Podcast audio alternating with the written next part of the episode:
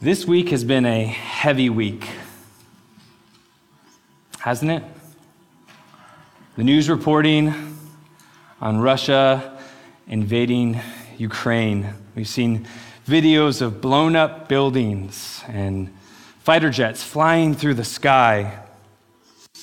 And then reports of men who are saying goodbye to their wives and children as they stay in their homeland to fight.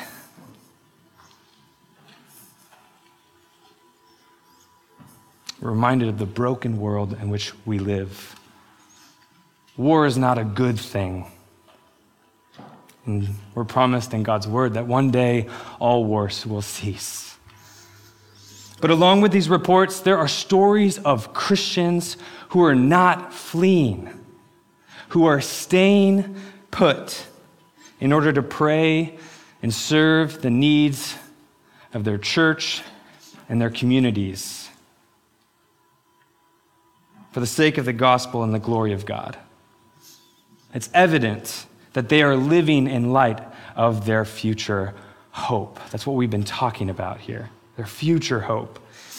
If you want an example of sincere, earnest love that comes from a pure heart, take a look at the church in Ukraine right now.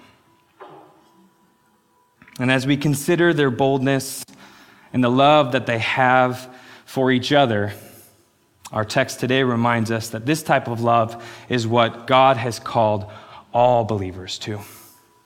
So please open your Bibles to 1 Peter chapter 1. We're going to be in verses 22 through chapter 2, verse 3. And if you don't have a Bible, please feel free to grab one of the Bibles in the back of the pews there and turn to page 953.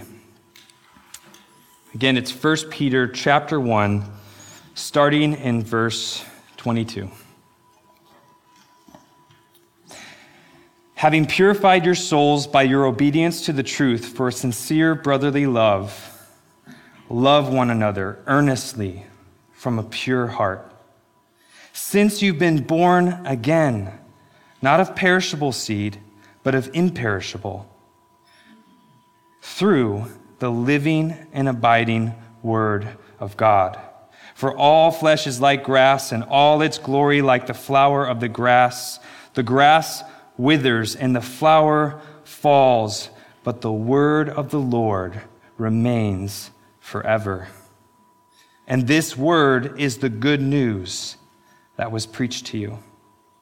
So put away all malice and all deceit and hypocrisy and envy and all slander. Like newborn infants, long for the pure spiritual milk, that by it you may grow up into salvation, if indeed you have tasted that the Lord is good. This is God's word. Let's pray. Gracious God, give us humble, teachable, and obedient hearts, that we may receive what you have revealed in your word and do what you have commanded. And we pray this in Jesus' name. Amen. All right, well, it's important for us to remember that the Apostle Paul is writing to believers who are suffering and going through various trials. And all throughout this letter, Peter does offer comfort to believers. But this letter is not just a letter of comfort. We saw last week, Peter transitions from laying out the comforting truths of the Gospels to how we should live in light of these comforting truths.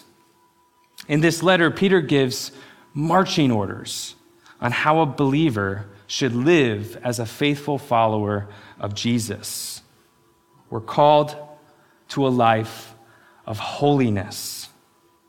And to be holy means to commit myself to living a life that rejects my own sinful way of living, the old sinful way in which I used to live, and obeys God's commands, to live according to God's plan and His purposes. And even in times of suffering, God calls us to live this way.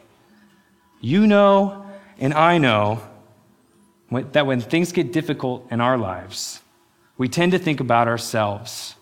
We get self focused.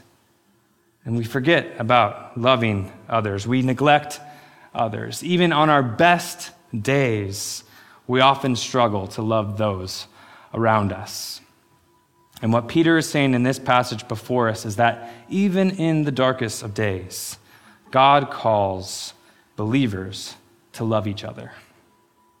And so the main point of the message this morning is this the Word of God is the source and sustenance of Christian love. The Word of God is the source and sustenance of Christian love. And when I use the word Word of God here, I, I mean the gospel. In these verses, Peter uses phrases as the truth, uh, live, the living and abiding Word of God, the Word of the Lord, the pure spiritual milk. And what he's referring to is the gospel. And Peter commands believers to love one another. We cannot love one another the way that God has commanded us to without the saving work that God has done within us, in our lives, through the power of the gospel. And we cannot continue to love the way that God has commanded us to without constantly feeding on the gospel. And so, this word of God, the gospel, enables us to love, but it also gives us sustenance. We feed off of it so that we grow in our love. So the Word of God is the source and sustenance of Christian love. And this sermon is going to be broken into three different sections. So in verse 22, we will see the gospel enables us to love. In verses 23 through 25, we will see the gospel motivates us to love. And in chapter 2, verses 1 through 3, we will see the gospel gives growth to love.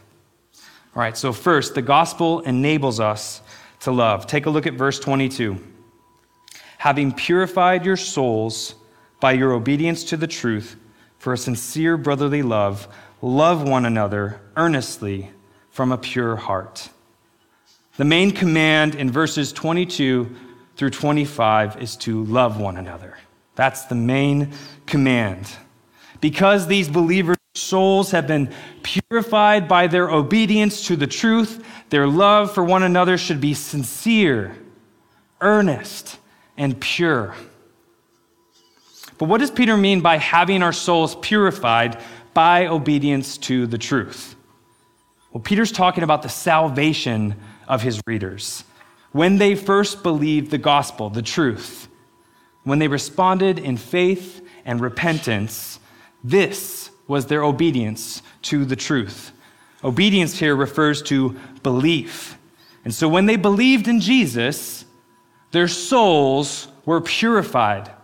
When Peter uses the word purified, he means set apart or dedicated to God. And so those who identify with Jesus separate themselves from the world and dedicate themselves to God. They became aware of their sin.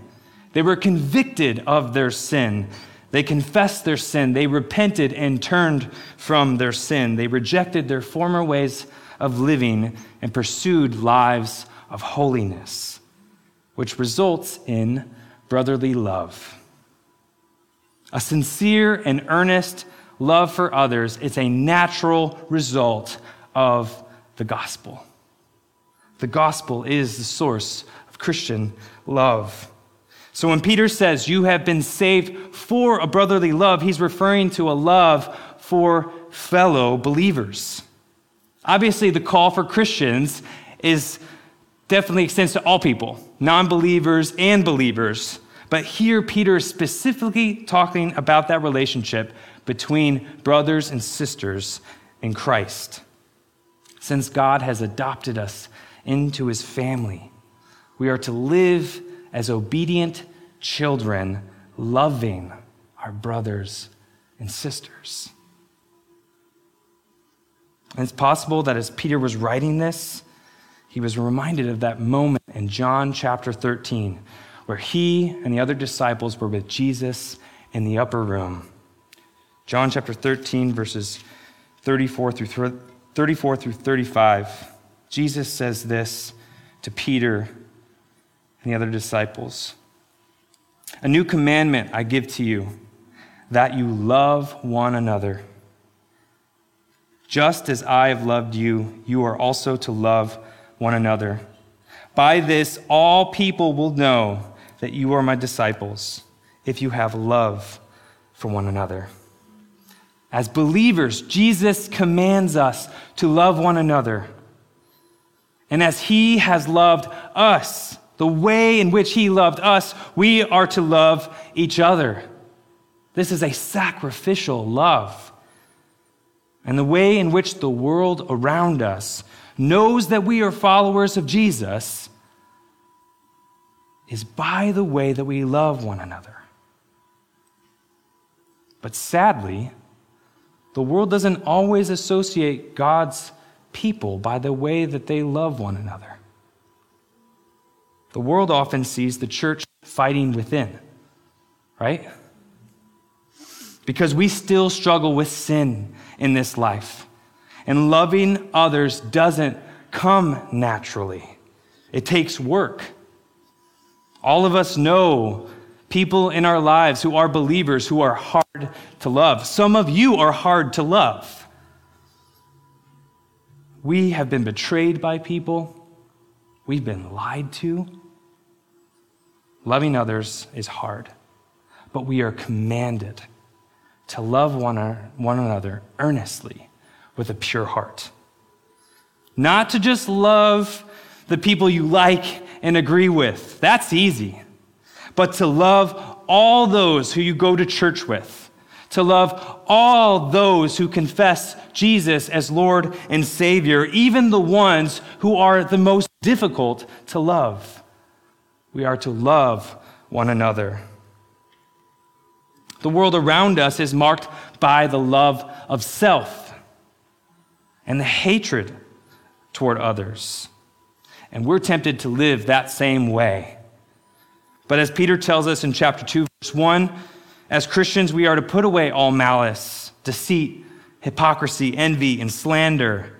Since our souls have been purified, since we have been separated, set apart from the culture and the lives that we used to live, we must seek to love our brothers and sisters in Christ. And so Peter lays out three important qualities of Christian love in verse 22. Three important qualities of Christian love.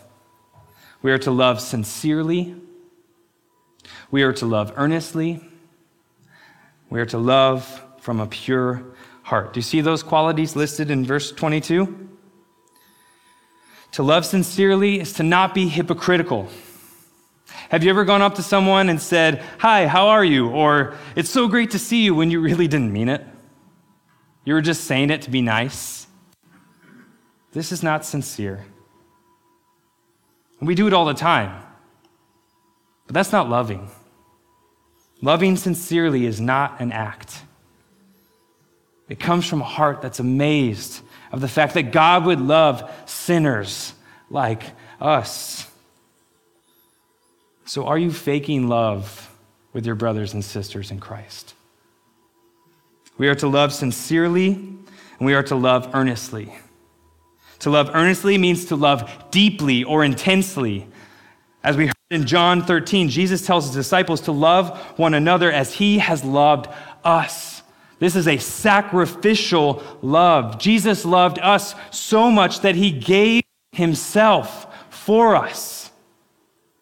We should love our brothers so that we give up ourselves for them our time, our energy, our resources. We should be actively looking for opportunities to love. And so, my question have you been proactive in loving others? Have you been earnest? We are to love sincerely, we're to love earnestly, but we're also to love from a pure heart. Love from a pure heart is love without mixed motives. We often act loving towards people because we know we're going to get something from them.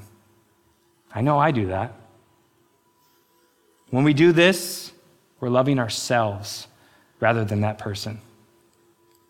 We are called to love from a pure heart. Romans 12, 9 through 10, the, the Apostle Paul says, Let love be genuine. Abhor what is evil, hold fast to what is good. Love one another with brotherly affection. Outdo one another in showing honor. This kind of sacrificial love doesn't come easy. And it's impossible if the heart is not pure. And so we must pray like David in Psalm 51 Create in me a clean heart, O Lord, and renew a right spirit within me. And this is not how the world loves, but this is how God commands us to love. Christian love is sincere, it's earnest, and it comes from a pure heart. And in verse 23, Peter explains the motive, the ability to obey this command to love one another. He says that it comes from our new birth. The command to love is rooted in God's saving work. And that brings us to the second section. The gospel not only enables us to love, the gospel motivates us to love. It's almost as if Peter anticipated his readers asking why they should love in the way that he commanded them. And so look at the text. Verse 22, Peter says, Love one another earnestly from a pure heart. Verse 23, since you have been born again, not of perishable seed, but of imperishable, through the living and abiding word of God. This is the second time Peter has brought up regeneration. Back in verse 3, Peter gave praise to the God who, through his great mercy, has caused us to be born again to a living hope through the resurrection of Jesus Christ from the dead. The new birth. The new birth is not a physical birth. It's not a new physical birth. It's something that we experience. It's a spiritual birth. We go from being spiritually dead to being spiritually alive. Those who have been born again have a new status of being a justified, adopted child of God. We're given new desires, we're given a new direction, and we are filled with the Holy Spirit who gives us the ability to know and enjoy the will of God. And so Peter, Peter's argument for us to love one another is because we have been born of God. Right? You see that in the text. He says, Since we have been born again. Another great verse, 1 John chapter 4, verses 7 through 11 says this Beloved, let us love one another, for love is from God, and whoever loves has been born of God and knows God. Anyone who does not, does not love does not know God, because God is love. In this, the love of God was made manifest among us, that God sent his only Son into the world so that we might live through him. In this is love, not that we have loved God, but that he loved us and sent his Son to be the propitiation for our sins. Beloved, if God so loved us, we also ought to love one another. Hmm.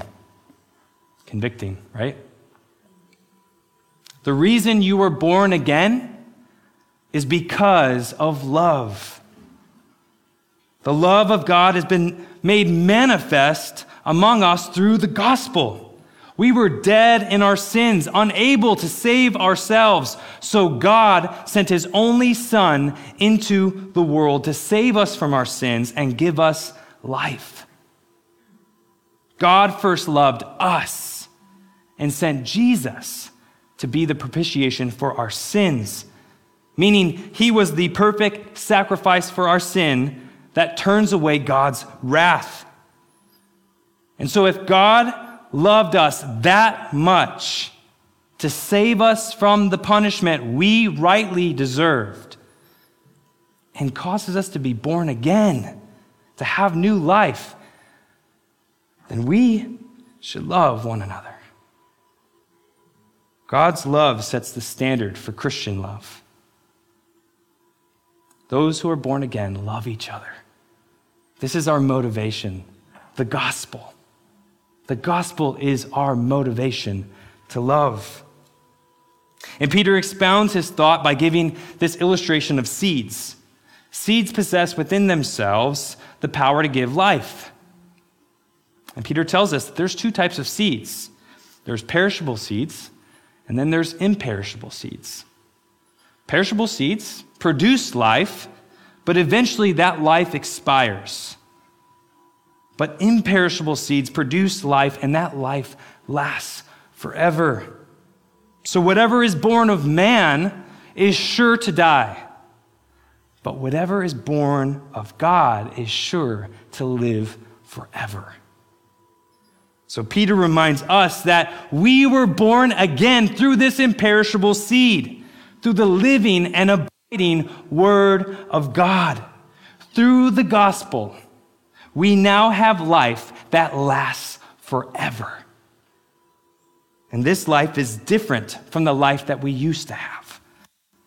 The new birth brings about a complete transformation of the person. We go from being godless, lawless, and selfish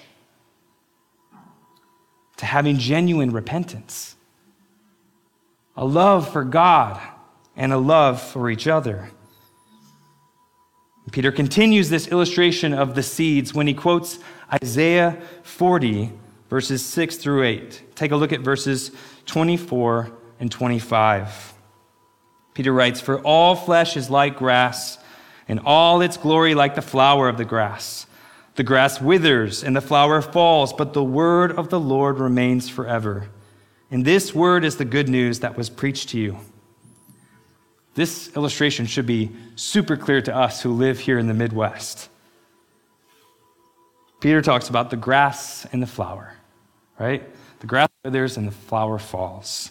Pretty soon, the snow outside is going to melt, and the temperature is going to rise. Spring will be here soon. And the grass is going to start growing again and it's going to become that beautiful green that we always love seeing when we walk out in the morning. And along with that, the flowers are going to start blooming. Spring is such this beautiful moment of new life. Think about tulips. Tulips are like one of the first ones to pop up, right? They pop up and they're beautiful. But soon after that, they die. And then a little bit after that, the fall comes. And the grass becomes gra- brown and starts to wither. These things don't last. And Peter is saying, all flesh, all of mankind, people and animals, will wither, won't last. Human life is brief. People will pass away like grass. And all glory, all human accomplishments, will fall like the flower. These things are perishable. But the word of the Lord remains forever. In verse 23, Peter says that the word of God is living and abiding. It's not subject to decay or change. The word of the Lord remains forever. And so, all those who are in Christ, who have been born again of that imperishable seed, the gospel, are given eternal life. What does Peter say at the end of verse 25? And this word is the good news that was preached to you. So here we have confirmation that this whole time Peter has been referring to the gospel. Peter believes that when Isaiah spoke and prophesied about the word of the Lord, he was referring to the gospel message that was fulfilled in Jesus. What Peter is saying is if you've been born again by the word and born to live out the word in your life, you've been born for a life of Christ like love. All Christians have been born for a life of Christ like love. This good news that was preached to us is that Jesus, out of the immense love that he has for us, took our sin and our shame and bore the punishment on the cross. It was love that brought Christ to earth. It was love that sent Christ to the cross. It was love that brought us this message. And it is because of love that we are redeemed. This should be what motivates us to love. We are called to love one another. The gospel not only enables us to love, the gospel not only motivates us to love, it also gives growth to love one another. Take a look at chapter 2, verses 1 through 3. So put away all malice and all deceit and hypocrisy and envy and all slander. Like newborn infants, long for the pure spiritual milk, that by it you may grow up into salvation, if indeed you have tasted that the Lord is good. The word so here in verse 1 is similar to that word therefore. It points back to what he's just said. Because we have a new life, we should get rid of these things in our lives that hinder us from loving others. The phrase put away is translated from a word that means to take off clothes that have become dirty. So we are to throw these behaviors off because they're inconsistent with the Christian life and they'll hinder our growth. And these things used to have control over us. We were slaves to sin. But now, because of our new life in Christ, we have the ability to throw these things off. And so Peter tells these believers put away all malice, all deceit, and hypocrisy, and envy, and all slander. These are all sins that are unloving and harm relationships. Malice, it's not a word that we often use, but it's similar to hatred. The malicious person desires to harm others. Deceit and hypocrisy are closely related. They both involve being dishonest by telling lies. The hypocrite either lies to protect or get something. They pretend to be something different than they really are, and their intentions are selfish. Envy is longing for what other people have. I'm guilty of that. Slander, it's the tool used to act out our envy. Slander spreads false rumors about others. Claiming to love fellow believers, but gossiping about them, being jealous of them, is sin, and it must be repented of. Love does not act from spite, it acts for the good of the other person. Love does not put a mask on for selfish motives, it's honest and open handed. Love does not desire to be better than others and destroy others' reputations. It rejoices in the successes of others. So, my question to you, Calvary do you need to repent and seek forgiveness in ways that you've treated a brother and sister in Christ, either here at this church or someone that you know. We're called to love all who have been born again with a love that flows from the gospel. We are purified by the converting power of the gospel, but we also need to mature in our new lives in Christ. And so, what will advance our growth? What will deepen our love for one another? Peter encourages all believers to long for the pure spiritual milk. He tells them to or crave this spiritual milk like newborn infants. He's not saying that his readers were infants in the faith, but this is a message to believers, both old and young.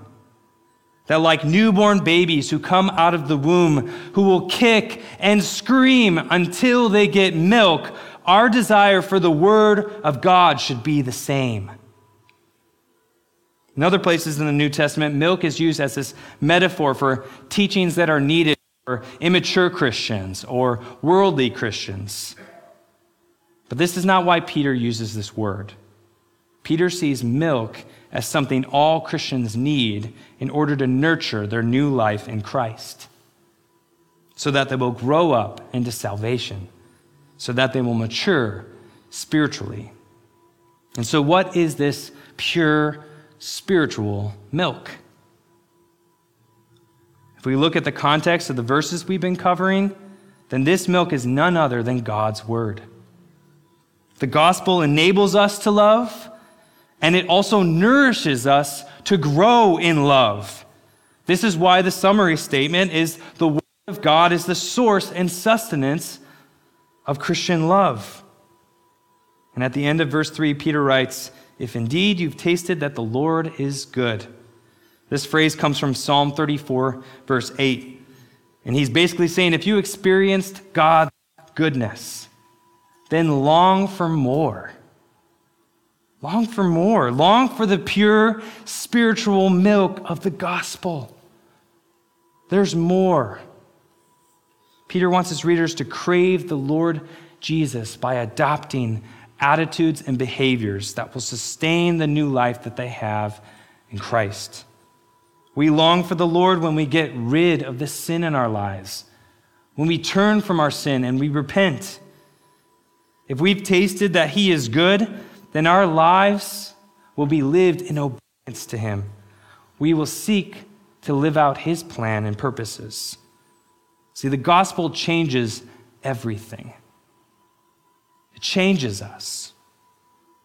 The grace of God leads us to turn from our worldly passions and it leads us to holiness as we're drawn in by Christ's love. Do you see what God is calling you to? We've been born again through the resurrection of Jesus Christ from the dead. We've been made new. God has brought us into his family and given us brothers and sisters. Yeah, brothers and sisters that maybe wouldn't have, we wouldn't have chosen, but we don't get to choose our biological brothers and sisters either.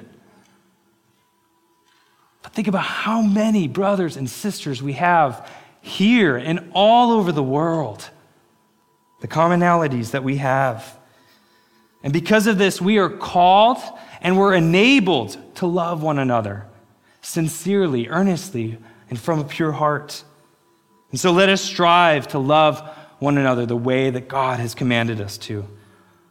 Let us crave, let us desire more and more the Word of God so that we grow in our love for Him and for each other. And remember, we love because He first loved us. The Word of God is the source and sustenance of Christian love. Let's pray. Heavenly Father, we confess that often instead of loving our brothers and sisters in Christ, we talk behind their back. We're jealous of the things that they have or the things that they've done. Lord, we confess that we've been hypocritical, acting the part of love with sinful motives. Father, we, ask for your forgiveness. Lord, we are thankful for the love that you've shown us by sending your son Jesus to die on the cross. Lord, we're thankful for the new life that we have. We have tasted that you are good. We thank you for our new birth, how you've changed us. We thank you for the gospel that enables us to love and also nourishes us in order to grow in our love for our brothers and sisters. Help us to love one another sincerely, earnestly, with a pure heart. Lord, we pray for our brothers and sisters in Ukraine. We pray that you would continue to give them boldness and strength to preach the gospel and to love one another deeply. We pray this in Jesus' name. Amen.